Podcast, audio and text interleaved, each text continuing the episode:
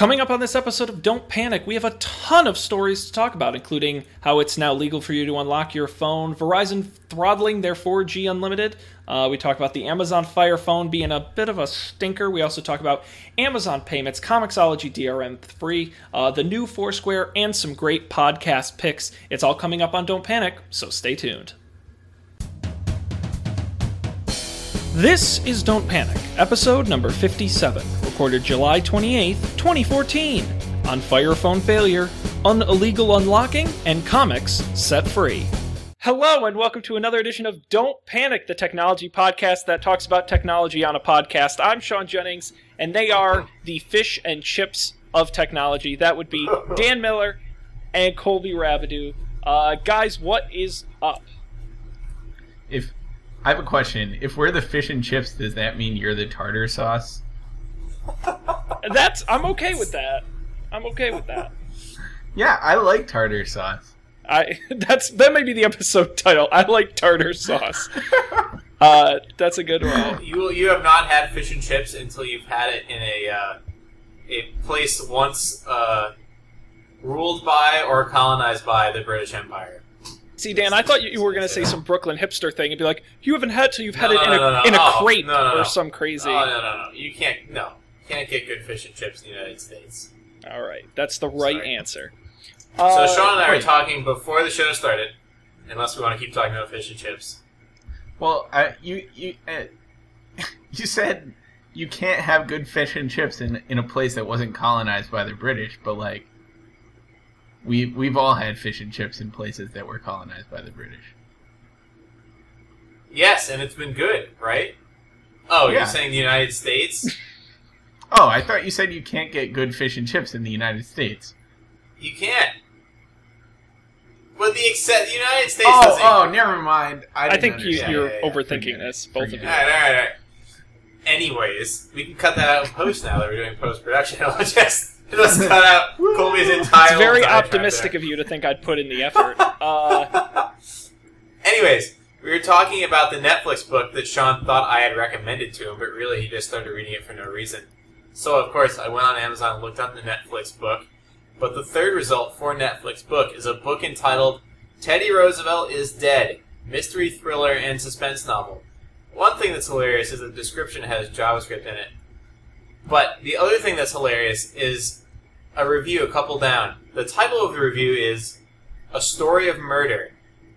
Allow me to do a dramatic reading. Peter Friesen is murdered. Jesse Monroe, a journalist, becomes involved because her friend Emma, wife of the deceased, is the prime suspect. Can Jesse save Emma from arrest and solve the crime? Her investigation puts her in danger. Her assertive personality, parentheses, a little bullheaded, leads her into what turns out to be a double murder. Perhaps she is not as good an investigator as she believes she is. But, again, maybe she is. This is a straightforward, quickly moving telling of murder. A story with convincing dialogue and interesting characters. It is a short novel, but a fun read, so enjoy. Review- reviewed by the author of The Children's Story, a novel not for children about good and evil. Yes, a story of murder. It's a straightforward, quickly moving telling of murder. I don't know. I thought that was hilarious.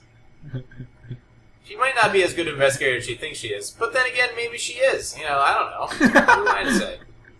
All right. Anyways, technology.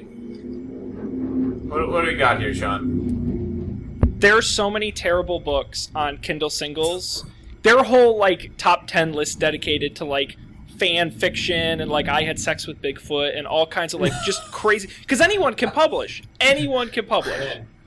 You That's heard the- it here first, Sean. Folks, Sean had sex with Bigfoot. I heard And I say. it. and I wrote a Kindle single about it.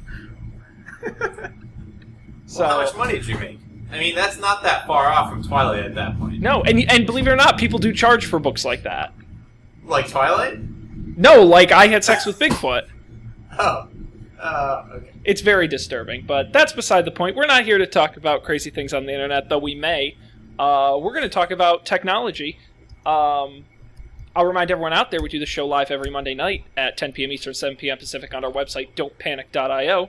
Uh, you can tweet along if you're watching live. I apologize. I know the video is kind of garbled today. I'm having internet issues, but we won't let that stop us. If you are watching, hashtag Don't Panic Show is how you can interact with us.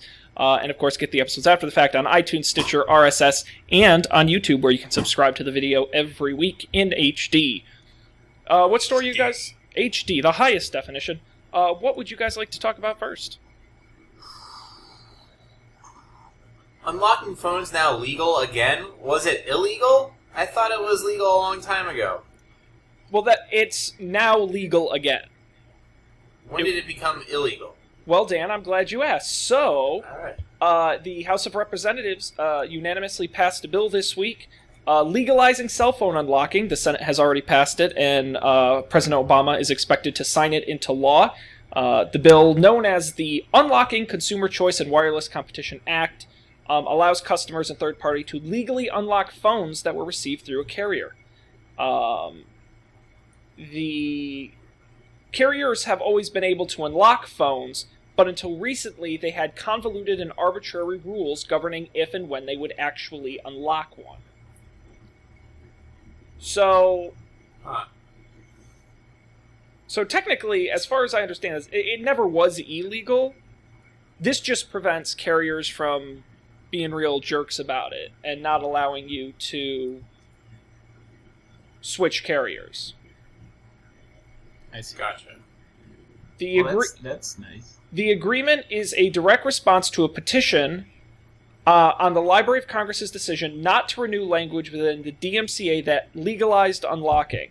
So, if I understand this, the DMCA at some The point. Digital Millennium Copyright Act. Oh, you're so good with acronyms, Dan. Uh, back in December of 2013, the DMCA, uh, part of the law that legalized unlocking, expired, therefore making it able for the carriers to be jerks about it. At that time, Library of Congress, why they're in charge of this, I have no idea. I guess it's the Copyright Act.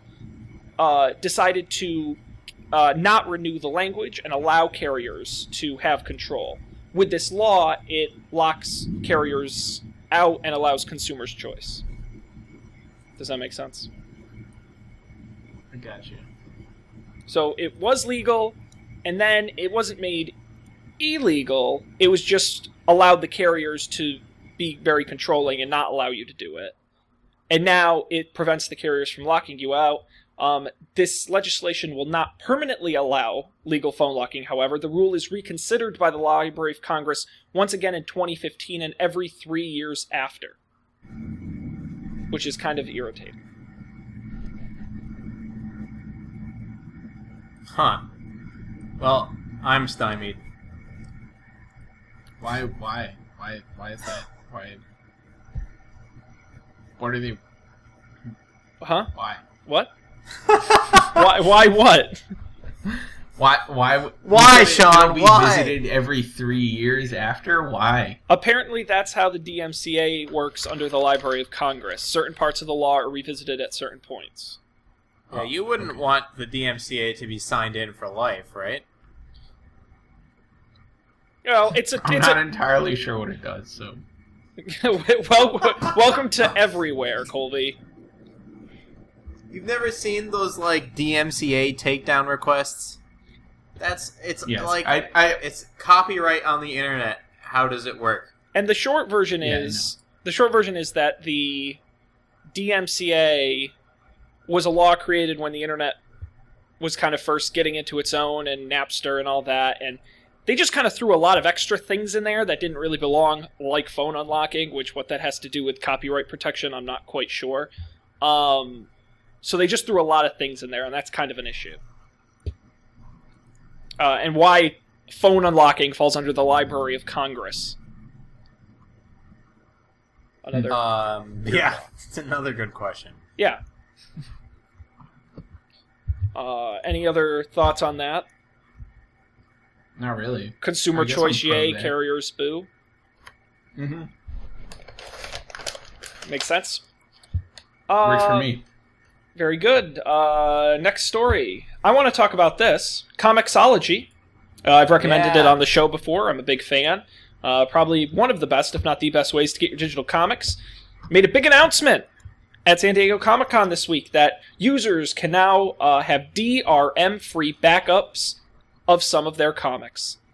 Uh, this is interesting because a while back they switched, when they were purchased by Amazon, they switched off of using in app purchases through iOS, and you now have to do it through their website. People were concerned that they would lose comics or who own their comics. Well, uh, they've announced partnering with certain publishers, none of which are major, although Image Comics is relatively large, uh, and a few other smaller ones, that uh, backups are available in high def PDF and CBZ file, which I'm not familiar with, uh, and can be downloaded from your My Book section of the That's a, Comixology a website. compressed a compressed open standard for this stuff. Apparently, See, this is why you guys are here.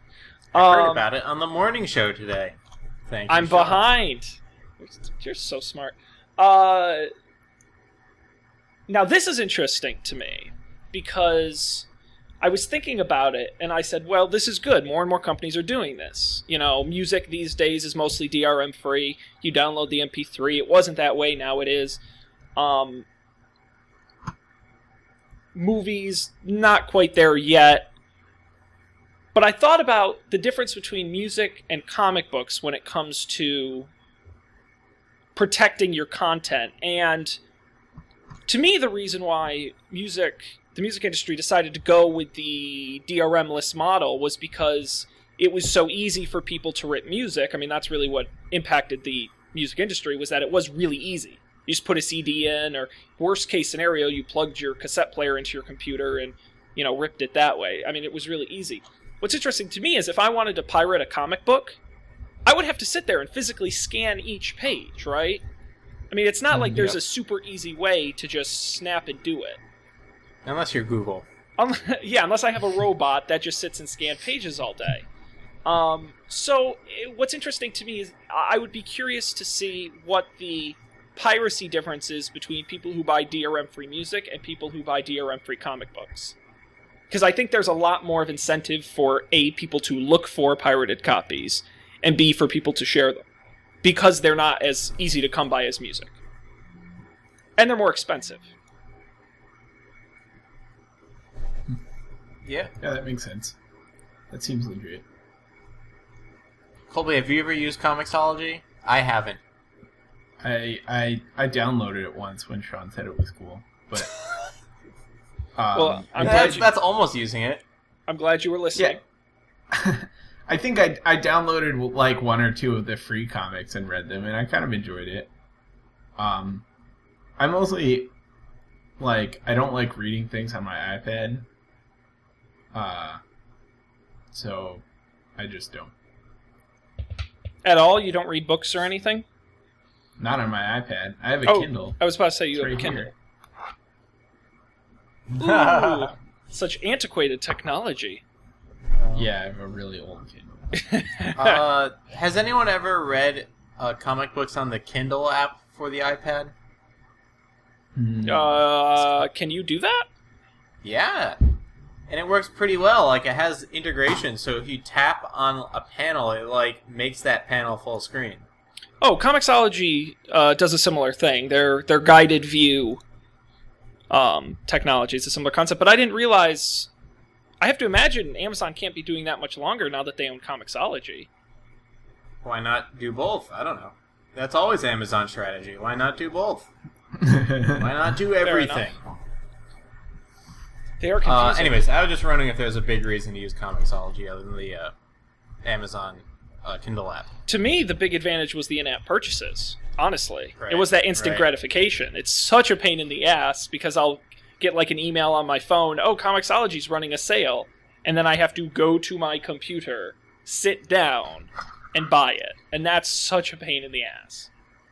Um, and I, and I understand the reason why they don't want to give thirty percent of every sale to Apple. I mean, so be it. But I don't know that that really irritates me Yeah.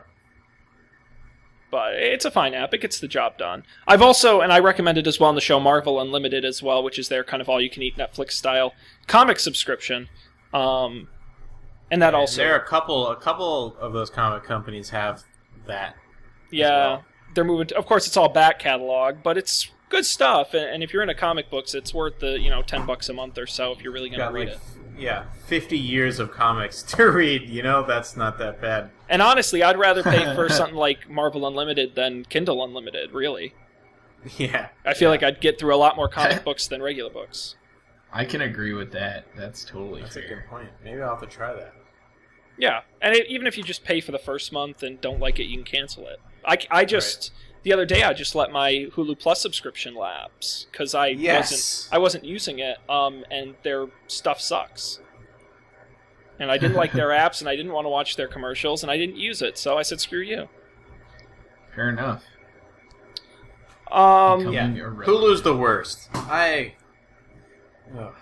yeah, it's They were pretty. cool when they started. It's not that bad, I guess. I'd rather pay for Hulu than pay for uh, Cable, cable. yeah. But back in the day, didn't it used to be that A, Hulu was free, Yeah. but it had commercials? And if you paid, you got rid of the commercials? Was that No. ever true? No, they always had commercials. But then everything just became subscription only, but the commercials were still there. Right. Yeah, which was really kind of BS. Yeah, we, we've talked about this Yeah. many times. Yeah. Um, it, it's all about patience, right? If you need to have TV the next day after it airs, you have to get Hulu. But if you're willing to wait until the season's over and it gets on Netflix, then you're fine. So, um, you know, why don't we? We have a bunch of Amazon news. Yeah, why why don't we? do it. Why don't we talk about Amazon? Uh, we talked previously on the show about the Amazon Fire Phone, uh, Amazon's first foray into the smartphone market. Well, the reviews are out, uh, and they've come in, and the news is not great. Um, pretty Could've told you universally, that. people have called it at best a mediocre smartphone, um, and certainly a poor attempt at a smartphone by Amazon. So uh, I'm going to just read you a little piece of um, what The Verge had to say about it. They say, you know, they scored a 5.9 out of 10, uh, which is extremely low for a smartphone. They said it takes good pictures, solid battery life, um, and cool ideas, but a confusing, complex interface, not surprising with the head tracking 3D, bland, boring design, uh, ugly software, and smartphones shouldn't just be stores, which is really kind of what it is. So they say Yeah. uh, Amazon's consumption first approach works on tablets for watching and reading and shopping, but tablets are for fun. Smartphones are for work, for life. They're not toys, they're tools. Amazon doesn't understand that, and the Fire Phone doesn't reflect it. Amazon's first smartphone is a series of interesting ideas in a package that is somehow less than the sum of its parts. Huh. I mean, yeah, yeah. The the software is the real killer here. I think it just looked so complicated and unnecessary. It, I think the the device itself was fine. It got really good, like in terms of the industrial design. It got good marks on that. The camera was good, and the battery life was good. Mhm. It's just the software. Well, I, I will say of the hardware, though, it did get one of the lowest iFixit scores in their history uh, as far as repairability. But not like Who anyone. repairs their smartphones? Someone must. The iPhone users who drop and smash their phones. They don't because I see them all the time. That is funny. They don't repair them. Because it's not exorbitantly expensive to replace the glass. How expensive is it? On iFixit, I was looking at this the other day. It's I think like fifty bucks for the for the glass, and they give you a kit and all the instructions. That's if you do it yourself, though. Yeah, Well, but yeah, and it takes mind. like twenty minutes. said- Yeah, Oh, I would never do that myself. Yeah, it, to to get it done is way more expensive. I think. Oh yeah, How it's much more expensive is it to get eas- it done? I think it's easily a hundred, depending on who does it and where you have it done. And Yeah, that's- I would never do it myself though, because if you get one like bit of dust beneath your screen, you're totally screwed. um, I- yeah, but it's I don't know. From everything I've read, as long as you're not an idiot and you follow the instructions, it's not like heart surgery. As long as you're not an idiot and you follow, that's a lot to ask, John. I know. That's a lot to ask. Neither of which I'm particularly good at, but um, yeah, you know, it's you know going back to the Fire Phone. I think you know it's not in the rundown, but Samsung kind of slyly announced that their first Tizen phone the I think it was the Galaxy Yeah. Z or something, uh, got delayed kind of indefinitely. Um, they didn't say that, but that's what people are speculating because Tizen just can't isn't a platform that's ready for prime time. There aren't apps. It's not fully developed. Um, and it looks like Tizen's falling by the wayside. So I guess my question is: Is Fire OS, Fire OS next? It is. It it doesn't make sense for a company to build their own mobile operating system, even if it's a fork of Android, because it really is. Let's be honest; it's barely a fork of Android. It doesn't have Google Apps. It doesn't have the Play Store. It doesn't look anything like Android. You know, so so I guess my question is: Does it make sense for these companies to build their own software? Or should they just give in and use Android? It made sense for Amazon for the tablet, right? That's worked out pretty well. Do we? Do they know? Do, does Amazon tell us anything? Um, no, they're very cagey about their figures, but I've been under the understanding that people people who own Kindle Fires use a lot of Amazon features and not a ton of apps because the app experience isn't strong. Sure, but how many people who own Android tablets use apps anyways? Because there are none. I mean, fair enough, but I mean, they probably use some apps, right? Like, Or is it just email and browser? I don't know. I guess that that could be. well, I don't and of course, every device has that core set of your Netflixes and your, you know, I mean, that's I don't think that's surprising, but no, I think that's a fair point on tablets. I don't think the same goes for phones. Yeah, there's something a little. The phone's a more complicated problem than a tablet. Which makes it surprising that Apple did the phone first, now that I think about it that way. But there's so much less that a tablet has to do than a phone. Uh, For one thing, being a phone uh, and making phone calls. Yep. I, I would say taking pictures, but uh, my everyday experiences in New York consistently prove me otherwise. Yeah, and I don't, I don't think the, the Fire phone is going to fly. It might burn out, if you will. Ha ha! Uh, but I think they're going to keep doing it for a while. Yeah, I think you're probably right. It's uh, Just because why not? I mean, I'll I'll, rem- I'll remind you. You know, do you remember the first Kindle, the very first Kindle? Yeah, it, It was, was- like a, it was geometric. It was blocky. it, it was very unattractive. It had a web browser, an MP3 player on it. It had all this extra crap on it, and it wasn't a particularly compelling device. And it wasn't until the next iteration where Amazon figured out what the device needed to be. So there is precedence to say Amazon could figure out what they've done wrong and turn it around.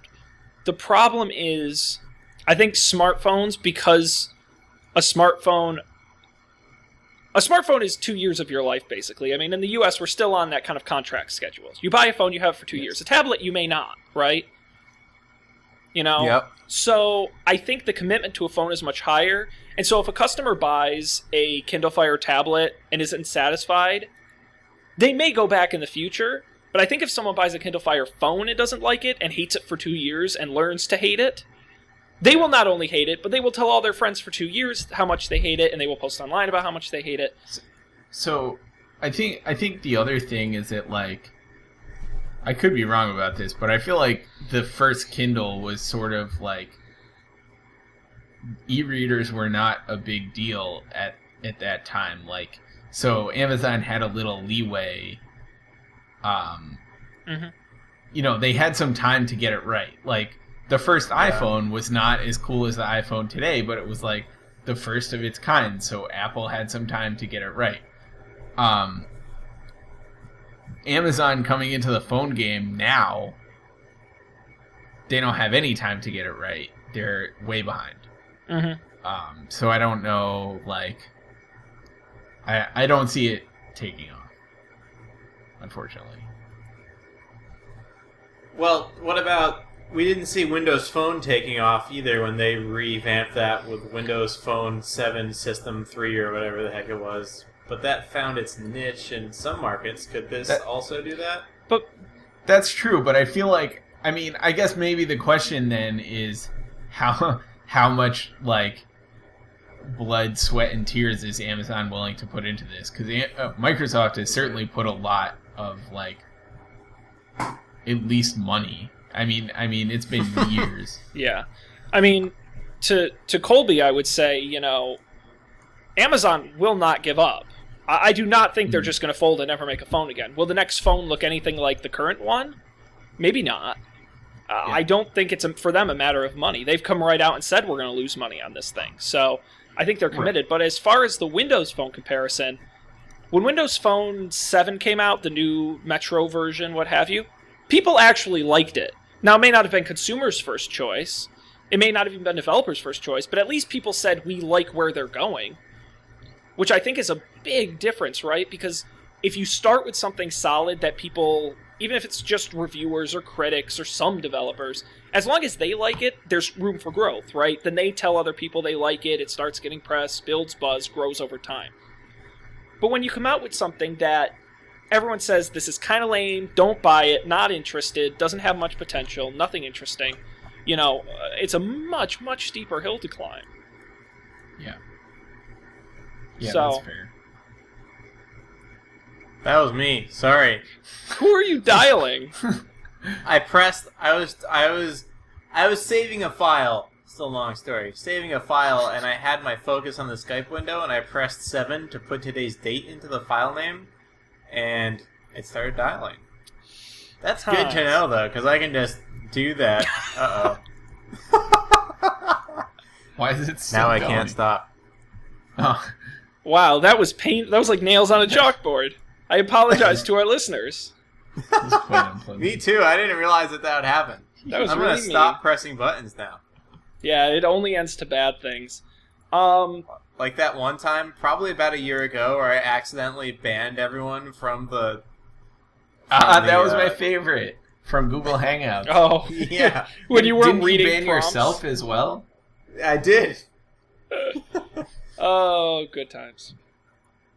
Although still not as good as we did an entire first half of the show with my microphone muted. That was that was a fun one. That was We're recent. yeah, we're so good at this. Um, all right, well, let's talk about another Amazon story. This is a uh, loosely supported rumor, um, but My favorite kind of rumors. isn't it? Uh, how about an Amazon card reader? Now, what does that mean exactly? Well, maybe you're familiar with the uh, the company Square. Uh, it's not just a shape; it's also a way to accept payments if you're a business or a human being. Uh, it, the way it works is you get a little swipe- Businesses are people, Sean. Yeah, well, then you're probably familiar with the little device you get. You plug it into your phone or tablet, you swipe the credit card through, um, and doo doo doo, it rings you up. Um, a lot of small independent businesses uh, use it. Uh, Colby, I know your mother store uses Square, correct? yep. Yeah, Do you want to give her a plug on air? uh, Get her some Facebook likes or something?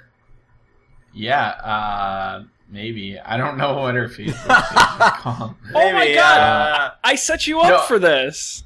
You did. You could have warned me that you were going to Oh, send me up. right. um, so, but, so her her Facebook page is, uh, oh god, it, she doesn't have one of the vanity URL things. Does she? Okay.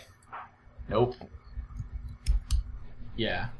Okay. Uh, on on Facebook, you can search for re colon discover. But colon the, the symbol, not the word. yes, yes. Okay. Colon the symbol, not the word. Okay. Um, and they sell local and repurposed art and other stuff in northern Rhode Island. So And yeah, th- using squ- using Square, but they may start Yes, using yes, uh, Amazon. Well, Amazon is rumored to be coming out with their own card reader and point of sale system. Uh, it would work with Kindle Fire tablets. Um, expected not to work with iOS or Amazon. Um, Amazon would try to focus on small retailers with a low cost solution. Um, now, Amazon already has a payments platform. If you're familiar with Amazon Payments, if you've ever like pay with PayPal, there's that pay with Amazon button. Um, they also released a bare bones mobile wallet app last week where you can store uh, gift cards and loyalty cards on your phone. Um, it's not a particularly interesting product, uh, the mobile What? wallet. Is Uh, it just called Amazon Mobile Wallet? It is called. Uh, I will get you the official name here. Uh, I don't want to call it, but it is Amazon Wallet app, Amazon Oh, and it's- app. and it's for uh, Pro it's- tip: searching for Amazon space anything that's an actual real world noun does not get you what you want. Well, it does if you're looking for wallets on Amazon. Uh, you can get the Amazon Wallet beta app on your Android phone through Google Play and the Amazon App Store. Not available for iOS. Um, you can scan and stay, save cards with your phone, see gift card balances, and use loyalty cards. Uh, but there's many other apps that already do this, so including Google Wallet. Um, so, what do you guys think of the? Um, the now, I will say the projected launch date for this is August 12th. Um, any thoughts on Amazon's payments? I think that Amazon, from as from a developer standpoint, Amazon's uh, Amazon's payment system is really good. They, you can do things with it you can't do anywhere else. Uh, the so like Kickstarter uses Amazon payments because it allows you to do something. Is it Uh, not? Is it not like cash out all at the end or something? Like Right, you can like you can schedule a payment and but not uh, process it until a set date. Uh, things like that. So I would be. I bet Amazon could do really well at this, much better than they do at a phone for sure. yeah, yeah. This seems more up their alley than. Well, Totally. I, I guess they have a tablet, but like, this is. I don't know. Like retail stuff is like their thing, so maybe. But then, but then let me ask. You know, we we've covered on this show before uh, Square struggling to stay afloat on the meager margins they get on credit card transactions. See, Um, Amazon's Amazon all about that staying problem, though. right. They Amazon's stay all afloat about with- staying afloat on meager margins. So you think Yeah. they, by scale and and force, can make it up? So then what? So Yeah. if they're not in it for the profit, what's the advantage? The fact that they're getting people in their system using, storing their credit cards with Amazon and and sending purchases through Amazon.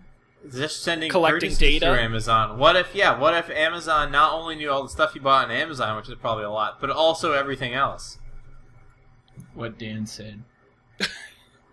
See, now I'm going to pitch my crazy idea, right? Because I know exactly how Amazon makes us a 100% sure success.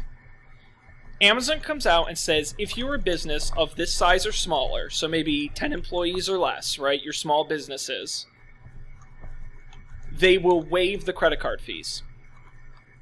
Now, Amazon's been known to do this, right?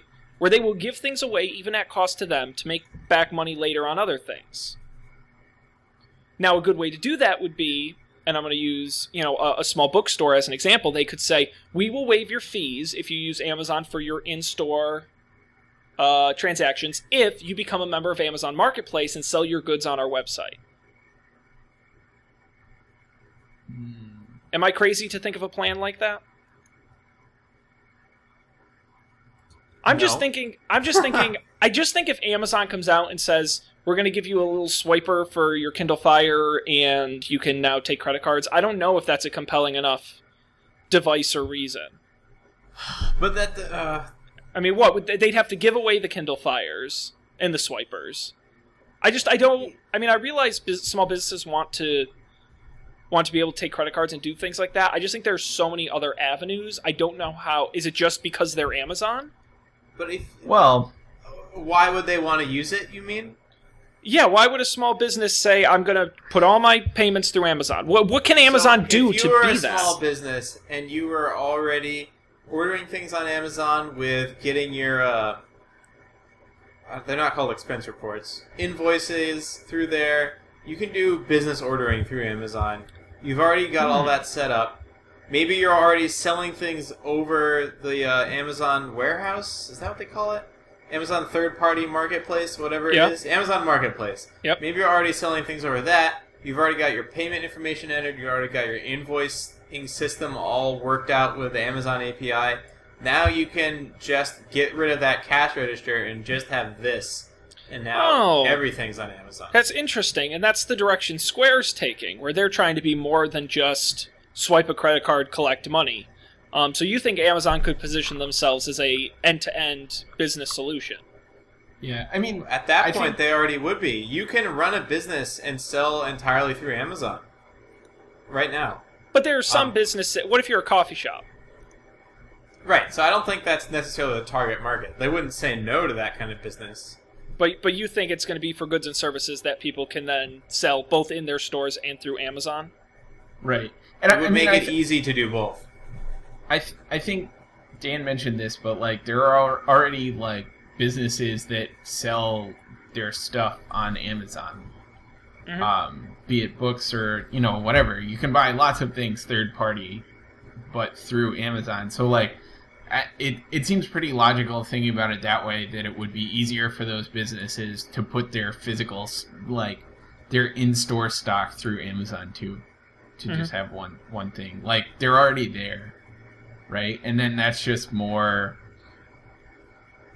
It's it's just more market share for Amazon, right? Like even if no one new uses it, even if you're the that mom and pop coffee shop down the street uses Square instead, like I don't know. It's it's I could I could see that being a a thing for a thing that they would want and also like a thing that retailers that sell on Amazon would want too.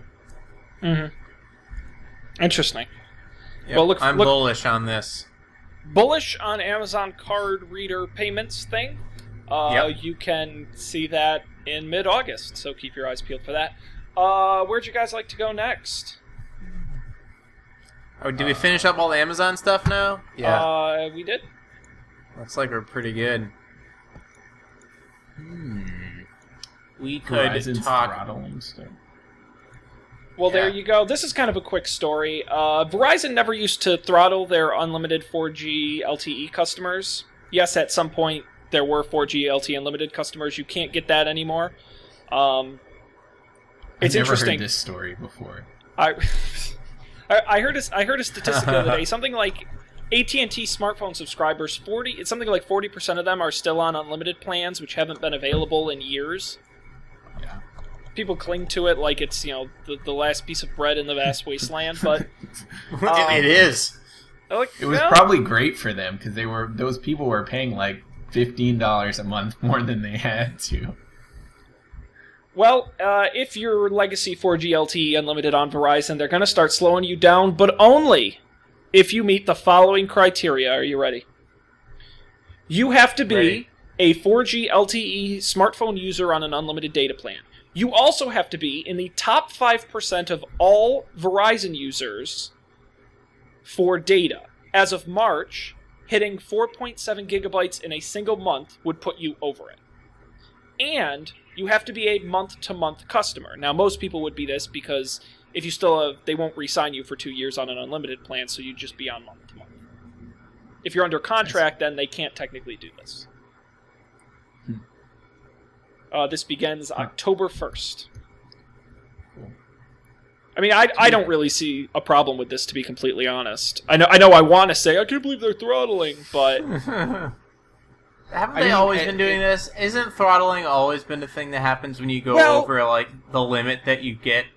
Like, oh, you have I mean- like four gigabytes a month. It was definitely something that AT and T did um, with Yeah. the unlimited plans. When, but that that was for three G. I mean, that was a while ago. And in fact, in New Zealand, this is what uh, land I- ISPs do yeah, because the internet is so the infrastructure is not amazing there. So you have a cap on your cable, and you go over it, and you get Um, throttled down to like 200 Yeah. kilobits per second or whatever it was. Mhm. So this is Bad this news. that's that's what T-Mobile does if you go over your data plan, like instead Isn't that of what most more. do? Like, I've never heard of anyone just Oh, they not. they probably do, but like all the the other carriers charge you more. Like you you if you go over, you have to pay for more data. they might throttle you too. Oh, oh, oh, yeah. Okay, I like the T-Mobile version of that way better. yeah. So uh, let me ask you guys because I'm curious how much how much data you, do you use in a month on your phone? Do you do you Uh, know? Uh, I think I can tell you. My phone has that shit. Oh, I can I can see all my usage on T-Mobile. I'm just I'm just curious. I mean, I know off the top of my head, I, I don't think I've ever used more than a gigabyte in a month. It's usually around 500 megabytes, but I'll go I'll go up depending on the month. But I've never used over a gigabyte in a single month, Really. um, and that's just because I'm on Wi-Fi at home, at work. Uh, when we were at school, I was just on Wi-Fi a lot. I didn't use a lot of 3G, and I'm still on 3G. I'm still on my 4S, so um, that's not even 4G.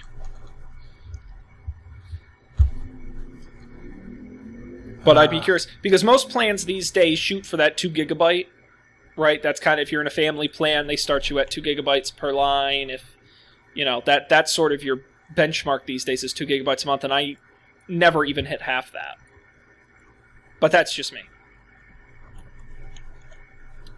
Um. Jeez, I have to So- fill out this whole thing when I sign to Verizon now.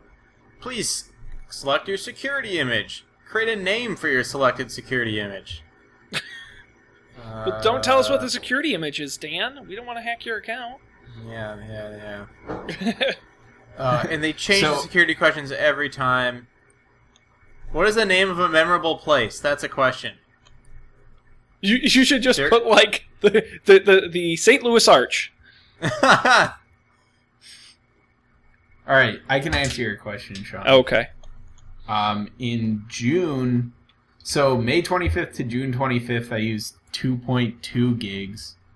Um, June Gigabytes. 25th to July 25th, I used 3.2 gigs. Oh. Um, and so far this month, I've used Which is- nothing, like 200 megabytes because Mm. it just started. Interesting. Now, are you are you on an unlimited plan? I am, yeah. I also You're on a tether family- every family day plan? on the bus. There you What? go. No, I, I'm You're on on my a family plan? No, I- it's just me. I'm I'm, riding solo, if you will. How can I, uh, Verizon, how can I see past billing cycles? This may take to the end of the show. Alright, well, anyways, whatever. This month, cycle ends uh, in five days. so I have used uh, 0.801 gigabytes. Interesting. So it's fair to say you you would use a gigabyte or less this month. Out of 4 gigabytes, uh, both the phones on the account have used 1.6. Uh, five days left in the cycle. So less than halfway through, five days left. Well, and I guess this goes back to my argument that people who freak out about unlimited plans, I think only like very few of them actually should freak out about unlimited plans. Like, if you are constantly traveling and constantly streaming and tethering and using 10 gigabytes a month, well, that's one thing. Mhm. But I feel like for 95% of people, even 2 gigabytes, I think, is not. Is not the end of the world, and if you really need more, I don't even think you would need any more than four. Or am I crazy? I just don't know. I, I just don't know why people insist on clinging to these unlimited plans. So I will say, if you're using if you're using it for like Netflix or something, it it goes up shockingly fast. Mm-hmm. Um, like if you're watching Netflix over your tethering, it's probably especially, but even over your phone, if you're using it for stuff like that, it goes up super fast. Because I have been like traveling and like watched, you know, one episode of a TV show in my hotel room, and like, you know, there was like a, a, one gigabyte jump in my in my usage in like 10 minutes because Mhm. you know i just streamed a, an hd episode of you know a 45 minute episode um, so like i could see that what that i i like to imagine that the people who are really nervous about it are people who use it for stuff like that i mean you could you could probably get away with doing it for as your primary interconnection internet connection Oh yeah, like if you were dedicated like i wouldn't do that personally because i like a little more reliability from my Yeah. from my oh, phone. man. But like, on the other hand, I'm gonna while you're talking, I'm gonna look up what my cable usage is. Can uh, does Oh, does yeah. your ISP track how much? Uh, Yep. that's interesting. I think it's it's out of some exorbitantly high Number. cap. Uh, but they do track it. That's interesting. Because if I remember correctly, at some point, and I don't know if it was the specific one you were talking about, Dan, but I know 300 gigabytes is the number that comes to mind. Where in some of these countries they start capping you. 300 gigabytes a month. Oh, that New Zealand was much less than that. Oh, I'm sure, but I think in like less. in more uh, internet connected places that have caps, uh, that 300 number comes to mind. Yeah, I don't know if I have a cap. It doesn't say, but in July I've used 157 gigabytes on my my landline so far. Interesting. So we're we're gonna be okay yeah, we'll survive. On what? On, on our meager data rations given to us by our carrier overlords. Yeah. Yeah. Lucky us. Well, I feel like someday it has to come around, and there won't be like. Do we think there'll be a day where a cable box is like not having like y- using a ca- you don't won't have Wi-Fi anymore? Just all of your dev- devices will be 4G. um, Like 10 years, 10 years from now. I well, it's kind of, think of landlines versus mobile phones, right? We've seen Yeah. people dumping landlines like crazy, but still, only forty percent. I think it's something like only forty percent of homes are mobile only. That's 40%. That that would that would meet my criteria. Well, then yes, I absolutely think that could So you think down forty percent, five ten years from now, forty percent of people won't have uh, cable modems. I mean, I've I've read stories about, and I know this is a specific case, but I've read stories about people who live in very rural areas who don't have cable connected to their homes, but someone bothered to put up a 4G tower, and they use that Right. perfectly fine as their internet. Now, of course, they're an extreme case, but I think the question is going to become for most people cost and speed. You know, I, I get I'm having a hell of a time streaming tonight's show for no good reason because I'm getting at best half a megabit up at Yeah. best. You know, so I don't know what the rate is on 4G these days, but if it were even slightly faster, I'd be using it. You know, and then it's cost. I think that's the other side. But that's an interesting. I'm satisfied. thought. I want. I yeah. I think that's going to happen. Just the way I see things going. I don't know if it'll be. I don't know if it'll be 4G though. Maybe five or six G. Or, well, whatever. Wireless. It'll be a, a tower that you do not own, Right. but permeates the walls of your house. I think. I mean, That's I think crazy. logistically, wireless at some point will probably be become less expensive to to Mhm. maintain for the carriers or ISPs or whoever. Right? I mean, I have wireless internet now. It's fucking microwaves. Living the Whoa. Oh yeah, that's right. Um.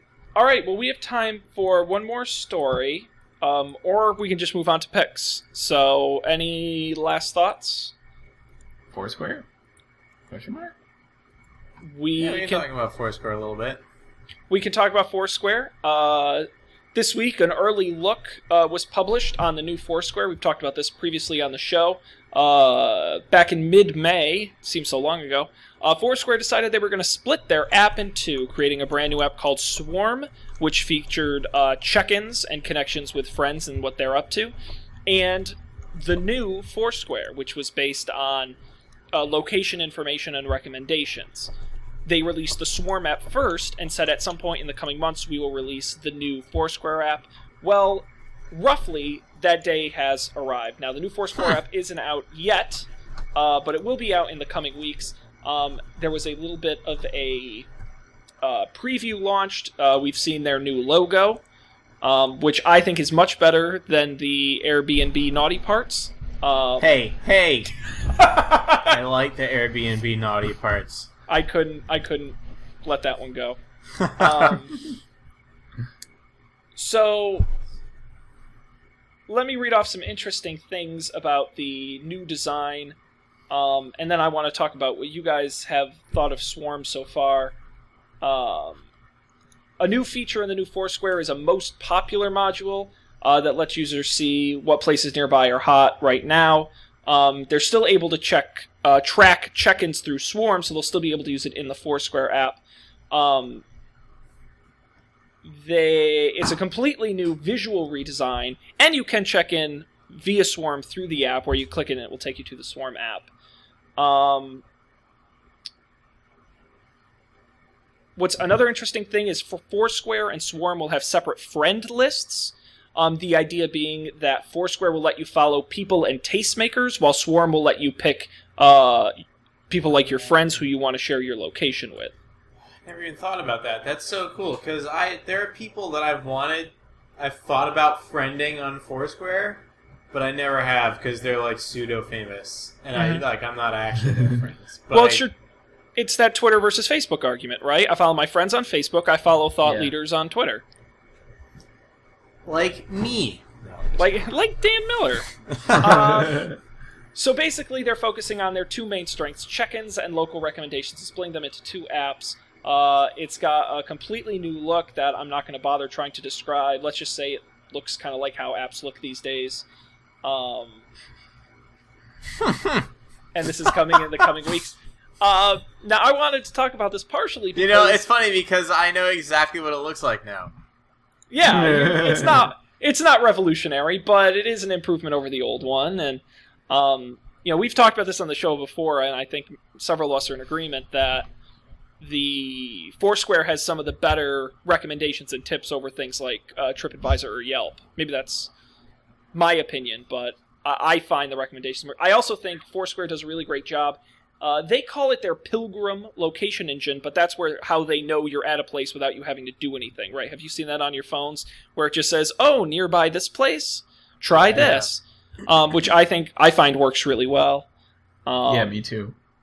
but And it, it really- works well, like even in um, like, I mean, it works well in the city, right? It works well in Mhm. congested places, uh, which I think is is especially impressive. I don't know, maybe how do you, what do you think about that, Dan? Like in in NYC, like Um, it seems it works really well, and it seems to only pop up when it should. I can't Yeah. really, I can't really like it. Doesn't just pop up when I'm walking down the street. It almost like it can tell if you're lingering for a little bit, and then it figures maybe he stopped at a place, and he might be interested in another place nearby.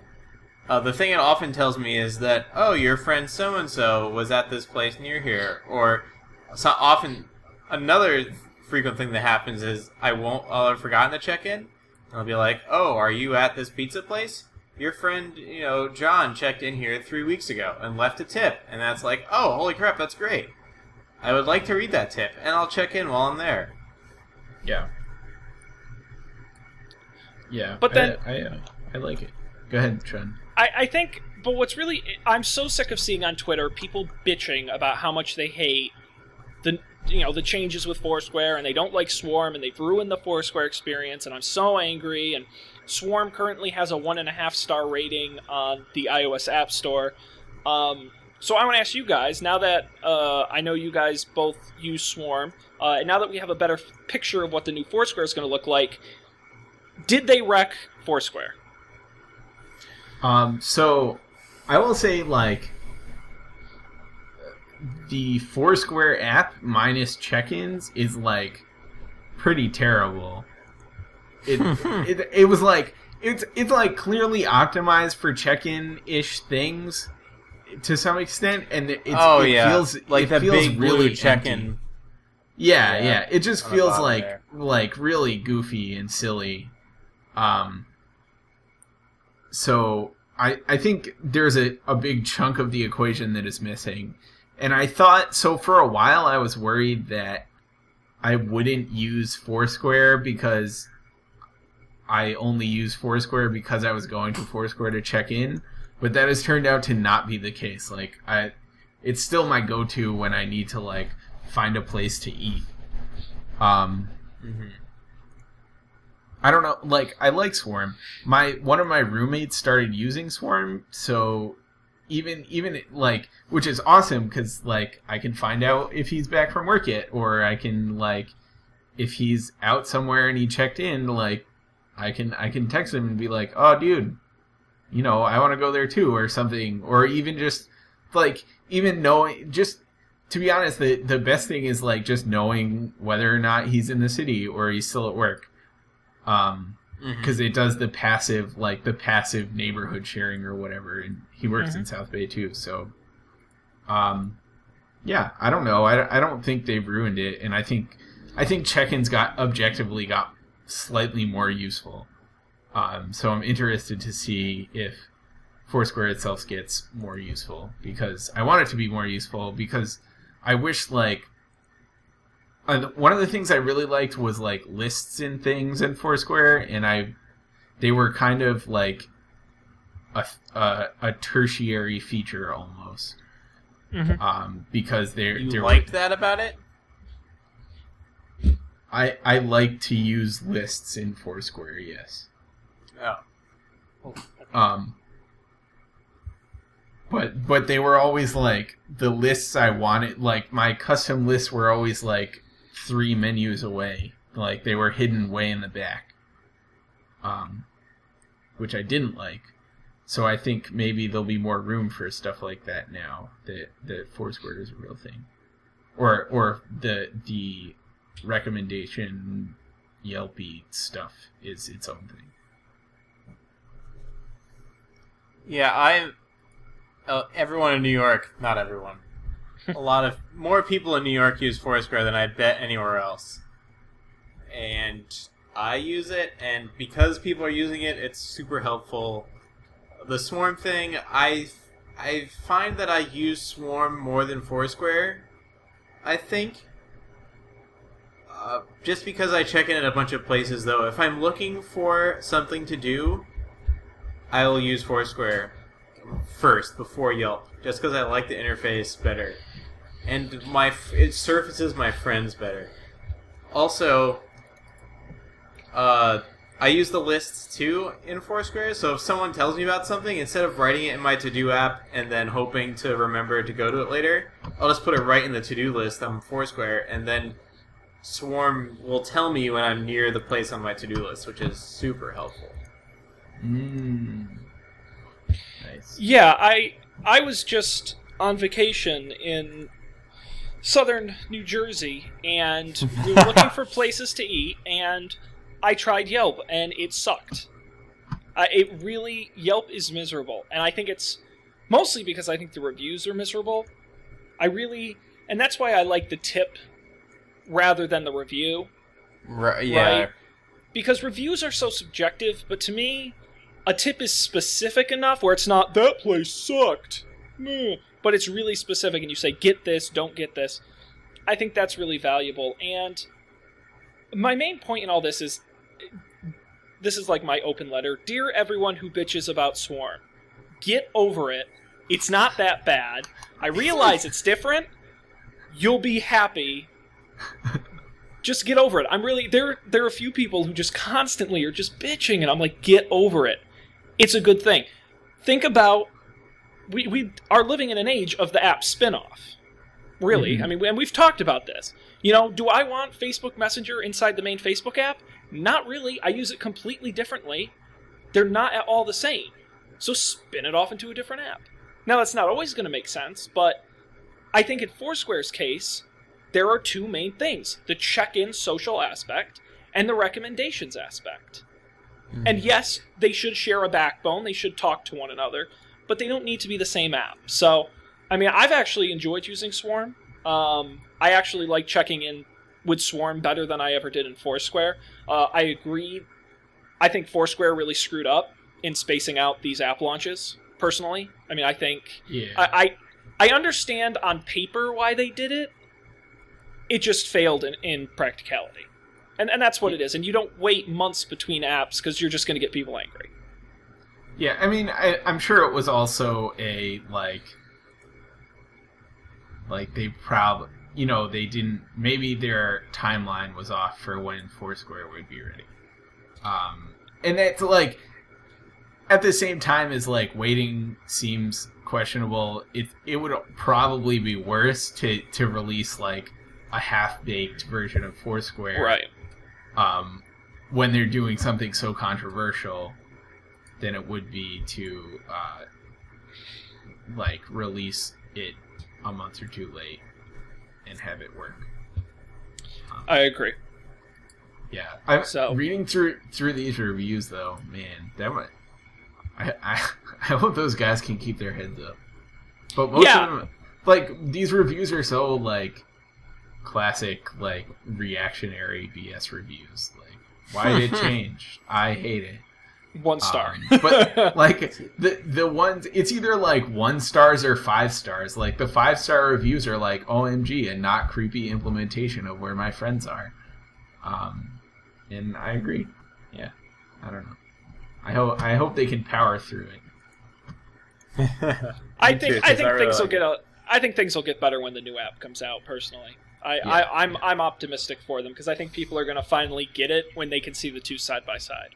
hmm But that's wait and see, and that's coming in the the coming weeks, and we'll report back. Uh, I'm sure one of us will do a kind of review or something of it when it comes out. So uh, stay tuned for that.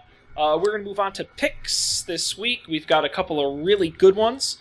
Uh, I'm going to jump in first, and we've got some actual hardware uh, that I've picked. I was in the market for a wallet. I used to just carry all my cards and cash loosely in my pocket, which is probably a terrible thing to do.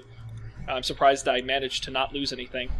And so I was in the market for a wallet, and my first thought was I should go to Etsy and look for a wallet. But then I realized I'm not the customer for the $95 handmade leather wallet. Some people are, I'm not. Personally, I don't even really like wallets, which was why I spent so much time going through and looking at different ones and um, why I used to carry things loosely in my pocket. But so I did. What's your max budget for a wallet, Sean? I won't spend any more than forty dollars. Oh, okay. Oh, and I'm Fair- sure there are fair things that's on Etsy, Dan. I know. I'm sure. You you keep going. I'll look. I also didn't want to wait. This wallet came to me in like five days. Um, so I did a lot of research, and I ended up at the Dash Wallet, which is at dashwallets.com. Um, if you've heard of them before, it was probably through Kickstarter. Uh, that was where they got their start. The version one was a couple years ago. Uh, on a ten thousand dollar goal, they raised about sixty thousand. Um, this is now their version three, and I've got it right here. My my little Dash wallet. Um, I went with the uh, brown faux leather, uh, which actually is nice for faux leather. Uh, it, it's plasticky, but it's not trying to be leather. It just is what it is. Um, honestly, no, because you know, you That know was a what I'm talking Jony Ive description. Leather Just- without just trying to be wants leather. to be there. Um, so I mean, just a quick walkthrough. You can see it's very small here. I'll hold it up against my uh, iPhone as a size comparison, so you can see it's, you know, a, a, about the same size uh, in terms of thickness. It's a 4S, so it's a little thicker. Forgive me. Um, in the front, you have two main pockets. You got kind of the smaller front pocket there, uh, where I keep uh, my cash and then you have uh, a card pocket there at the top as well. Um, and then on the flip side, you kind of have a top loading card slot. So right now in here, I've got mm, maybe six or eight cards and uh, a few bills, and it still remains pretty thin. Uh, I've only used it for a couple days. It, it hasn't been here long, but so far I've been really satisfied. The goal for a wallet, I kind of, I'm not a fan of the bifold, uh, personally. I kind of like something that I can just slip stuff in and out of really quickly. That's why I liked it loose in my pocket. Um, and so far, this has done the job. Um, it is twenty five dollars, which I think is a good price for what you get. Uh, it seems well constructed. Like I said, I've only had it for a little while, so um, long term prospects, I'm not sure. But it's been very successful on Kickstarter. It's a very highly reviewed wallet. Um, you know, do your research. It may not be for you, but so far I've been satisfied. It's the Dash Wallet at dashwallets.com. Uh. Get the leather that feels like leather, but it's not leather. Leather wallet. If that made any sense. cool. Um, now for you guys, we've got a couple of uh, of podcast apps. oh, that's It's true. That's true. This is exciting. Uh, Dan, why don't we have you go first? We teased right. this last week. Yeah, we, we teased it last week in our uh, podcast sound off, uh, but I've been using Overcast for over a week now, and it has been pretty great. I I was using Casts, I think. That might have been Mhm. renamed to something else. Pocket Casts originally. Pocket Casts. Yeah, that thing. Mhm. And that was okay, but uh, I didn't really use it to do much, and the cops are totally buzzing out my pick here. Uh, I didn't really use it to do much. I just like signed, uh, subscribed to a podcast and downloaded it. If I wanted to subscribe to a new one, I would use the search thing. Hopefully, it was on there. Otherwise, I'd paste the URL in. The best part about so uh, bef- the best part about Overcast for me is that all the features are really discoverable. So I've found myself making my podcast listening better. Like I actually made a playlist and I use it and I ordered the podcast like if this podcast is available. And this is all very easy to do. You say if this podcast is available, then it has this priority or otherwise it doesn't show up. So I ordered my podcasts in terms of which are the most important. And if they're there, I just like open up the app, press on my playlist, and it'll just start playing with whatever it has according to my stuff. Which sounds like a lot of work. It's like, oh, but you know, I know what my order is. Why don't I just tap once myself? It, you'd be surprised at how much easier this is. Uh, but it also has other things that other people care about way more than I do. Uh, the the coolest one is probably the smart speed thing, where it dynamically shortens silences in shows. So if there's a silence, as we often have here, this would probably greatly improve the listening of this podcast to our listeners. It'll just cut it out and it'll save the time. So the, the play time of the podcast will actually be shorter than the length of the MP3, which is pretty cool. They also have this voice boost thing uh, to normalize volumes. If you've ever been listening to a podcast and it's too soft and then it's too loud, I find this is really a problem in cars, but I don't drive anymore, so this isn't really a problem for me. But if I were still driving, I bet this would be great because you know people have different voices, and the post isn't always that great or non-existent in our case. Uh, so Overcast.fm is the website. There's a link to the App Store. It's uh, iPhone only, probably forever. Uh, it's free for all the features except maybe playlists. Uh, playlist, Smart Speed, and Voice Boost are not free. I don't think. Um, the, oh, the other thing is people who use Overcast can sign in with can link their Twitter account, and then you can recommend entire podcasts or specific shows. So now I get this feed of specific shows that people I follow on Twitter who use this app have recommended, which is really great because it's hard a lot of times to just say, "Oh, this show is so great." You know, for like the morning show where it's pretty much the same thing every day, that's fine.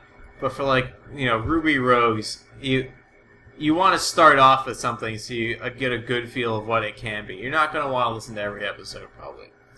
So the discovery feature is probably my favorite feature, more so than Smart Speed, Voice Boost, or playlists. So that's my pick. Overcast.fm. Very good, very good. I uh, I don't want to hi- uh, hijack your pick, but I did want to just jump in. Uh, I used Overcast for combined 12 hours in the car going back and forth to New Jersey.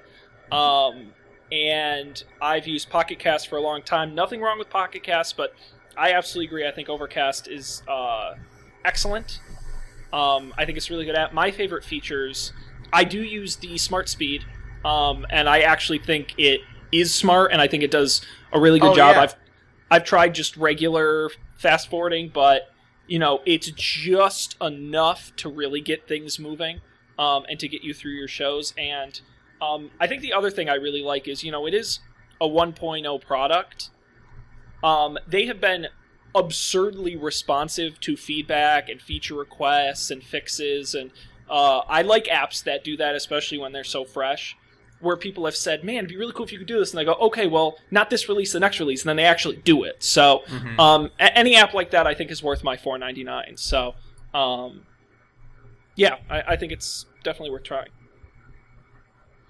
Cool. Yeah. Very I, good.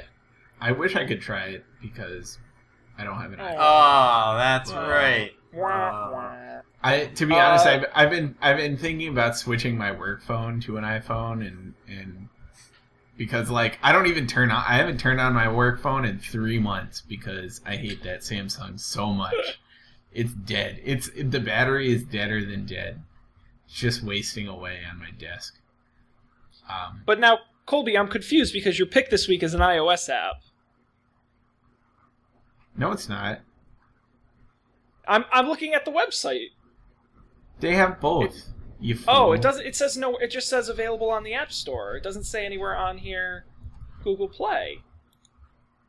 Am I am I uh, wrong? On mine, it says it has both. It says App Store and Google Play. Are you on an iOS device? No, I'm on my lap. This is weird.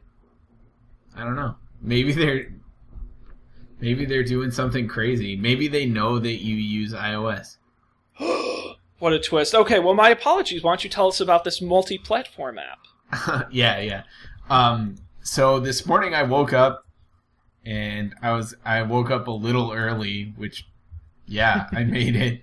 I woke up a little early, so I went down to the coffee shop and got a coffee and I was like I had like 15 minutes to kill before I went to my bus.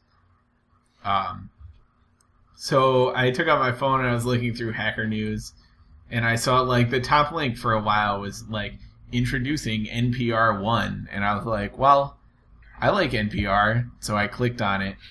Um, and so I guess, uh, and it's, it's so NPR has this new app called NPR One, and I downloaded it. I not really knowing what it was, I just downloaded it. Um, and I opened it up, and it was like all I saw was a screen with like KQED on it, which was the or I had to sign in. I signed in with like Facebook or something, um, and it opened up and there was a screen with KQED and a play button and a, a, a forward and back back button, and I hit play, and I was just I was listening to, to, to the live stream of KQED. It was perfect. It was literally amazing. The stream was so good.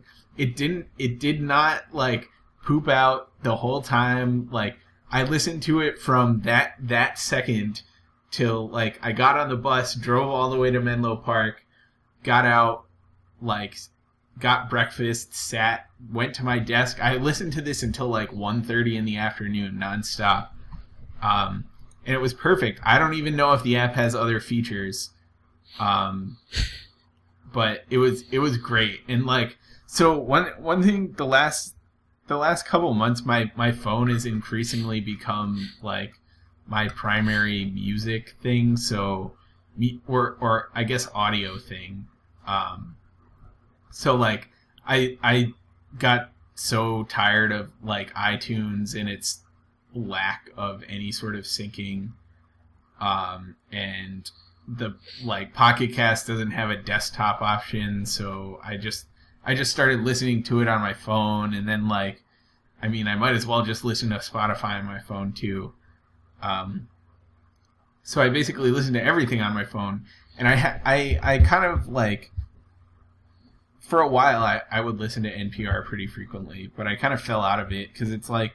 It's like mildly annoying. You would have to go to like whatever station you wanted, web player, and like sometimes it worked. Most of the time it worked okay, but it was still like a weird like Silverlight web player. Nobody wants that. Um, so I'm pretty pretty uh, pretty satisfied with this. It was great. Um, I don't like. I don't know. I, I, I later I'm gonna open the app again and see if it does anything else. But, but if at the very least it lets you listen to your local NPR with without doing anything. So that was cool. Fair enough. You'll have to give us a uh, follow-up review when you've used more of it. All right. Very good. Well, uh, guys, excellent show. I thought very good. We hope all of you out there ju- uh, enjoyed it as much as we did. Um, we will uh, be back, of course, next week, Monday night, 10 p.m. Eastern, 7 p.m. Pacific. Um, but you never know when things change. You should definitely follow us on social media because we tweet and post about it. We are Don't Panic Show on Twitter, uh, and we are facebook.com slash Don't Panic Show. Uh, follow us there and you'll get all the updates as they happen. And of course, you should absolutely subscribe. Get the episodes as soon as they're posted. You can do it on Overcast. Uh, you can't do it on NPR One, but that's okay. Uh, you can get us soon. That's right. Uh, Stitcher, iTunes, RSS. Subscribe to us on YouTube. Get the videos in your feed every week. Watch them on your big screen uh, in HD. It's great. Uh, we thank you all for joining us. This has been uh, Don't Panic, and we'll see you next week with more technology. Probably. I don't know. We'll see you then.